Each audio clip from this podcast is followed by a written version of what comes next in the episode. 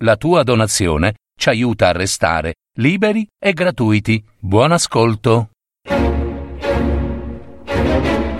Mitologia. Storie degli dei, di amori, inganni ed eroi. Parole.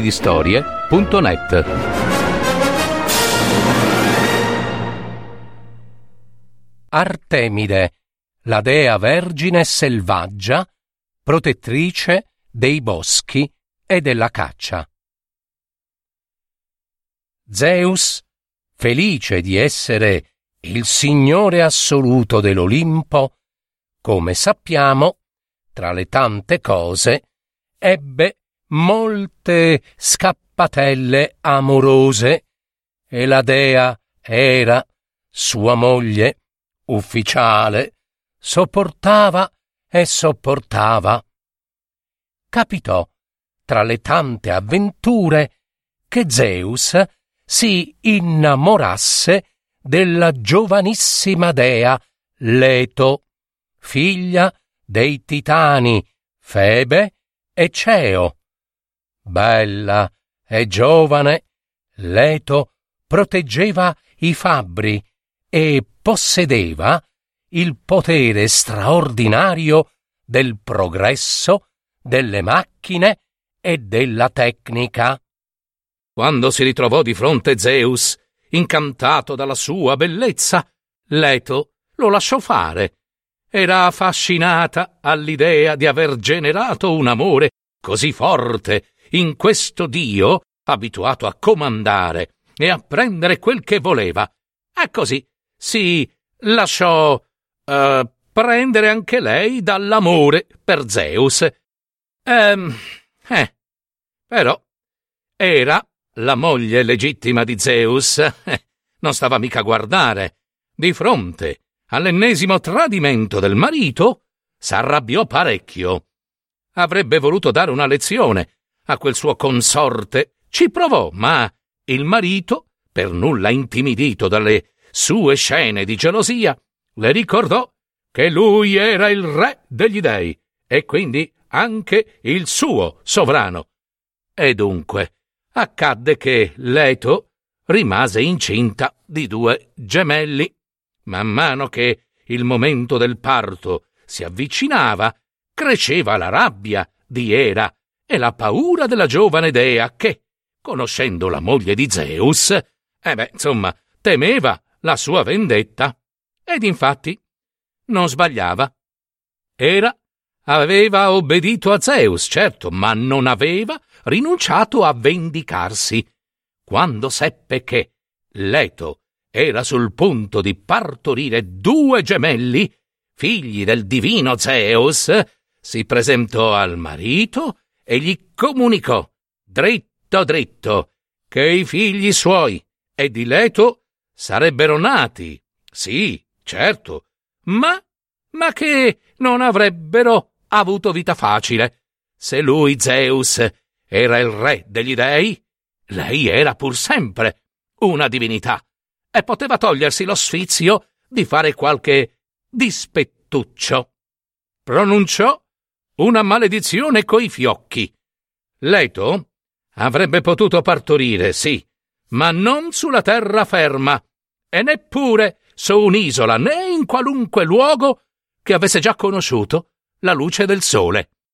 Eh, Zeus, eh, eh, accipicchia, rimase di sasso.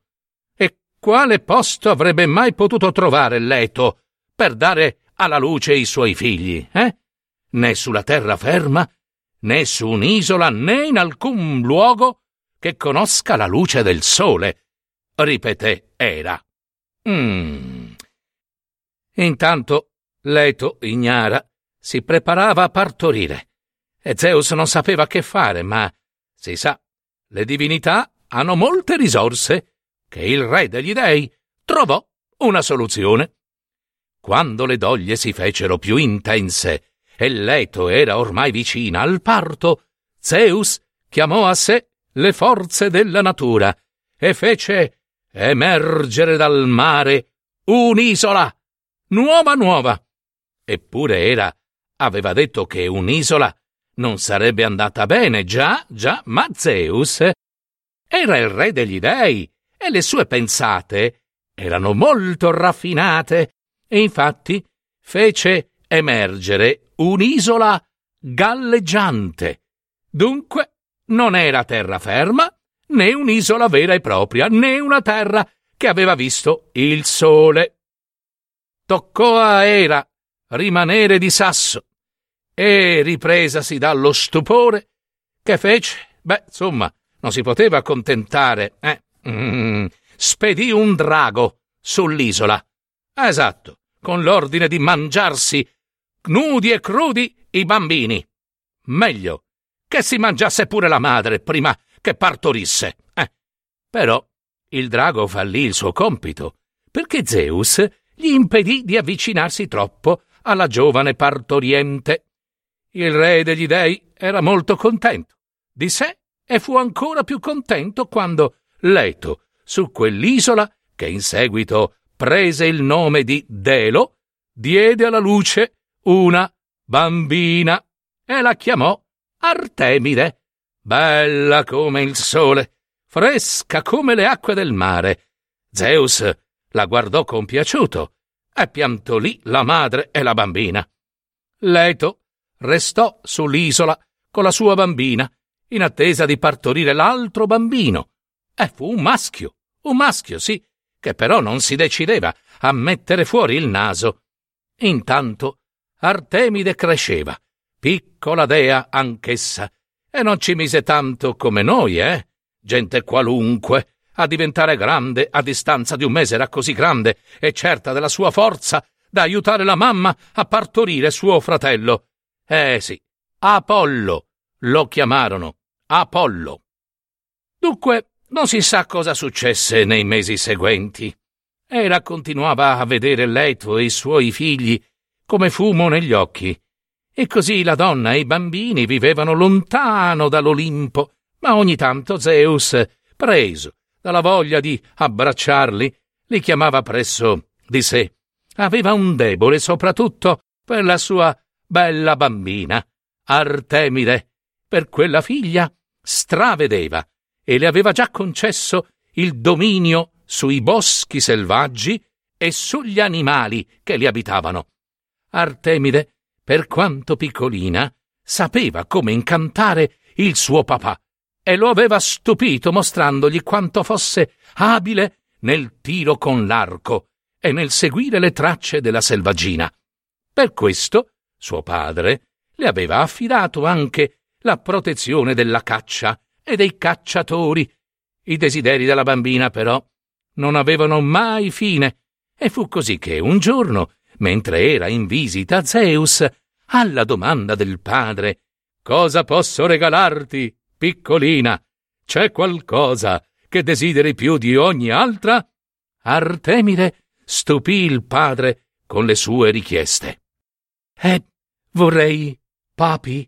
Sì, dimmi, vorrei che tu mi consentissi di non sposarmi mai, né con una divinità, né con un mortale. E, co- uh, come scusa? Di non sposarmi mai, né con una divinità che... Ehi, ehi, ehi, ehi. Zeus rimase senza parole. Papà, dimmi, voglio vivere sempre nei boschi, continuò la fanciulla. Nessun matrimonio, nessuno. Zeus non si capacitava, ma Artemide non aveva mica finito con le sue richieste. Voglio un carro, trainato da cervi obbedienti ai miei comandi.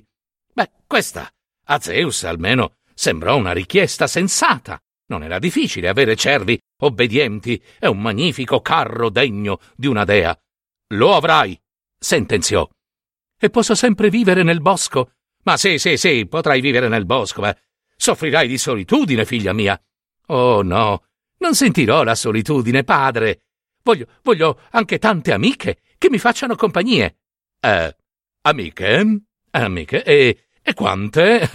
Amiche? Già, già, già. E, e chi, chi, chi, chi? Ne voglio tante, padre, che amino i boschi e la caccia come me, che come me non vogliano mariti tra i piedi. E Artemide si concentrò un secondo, guardando di sottecchi il padre, che sappiano danzare. Ah, ehm, Va bene, Zeus bastò immaginare il bosco abitato da belle ragazze e abili nella caccia e delicate nella danza per cedere ai desideri della figlia. D'accordo, figlia, figlia mia, avrai quel che chiedi. Non sarebbe stato brutto far visita a sua figlia e alle sue amiche, eh, considero. Artemide, dunque, ebbe il suo regno dei boschi, il carro trainato da cervi e molte ninfe cacciatrici, tutte belle come lei. Insomma, quasi come lei, che c'è da dirlo, eh, restava la più bella e le piaceva essere ammirata, anche se non voleva mariti tra i piedi.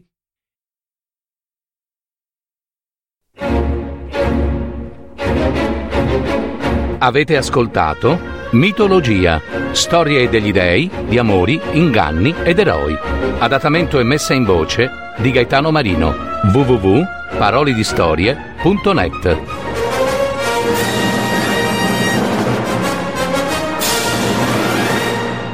Registrazione effettuata presso gli studi della piccola sartoria dei teatri.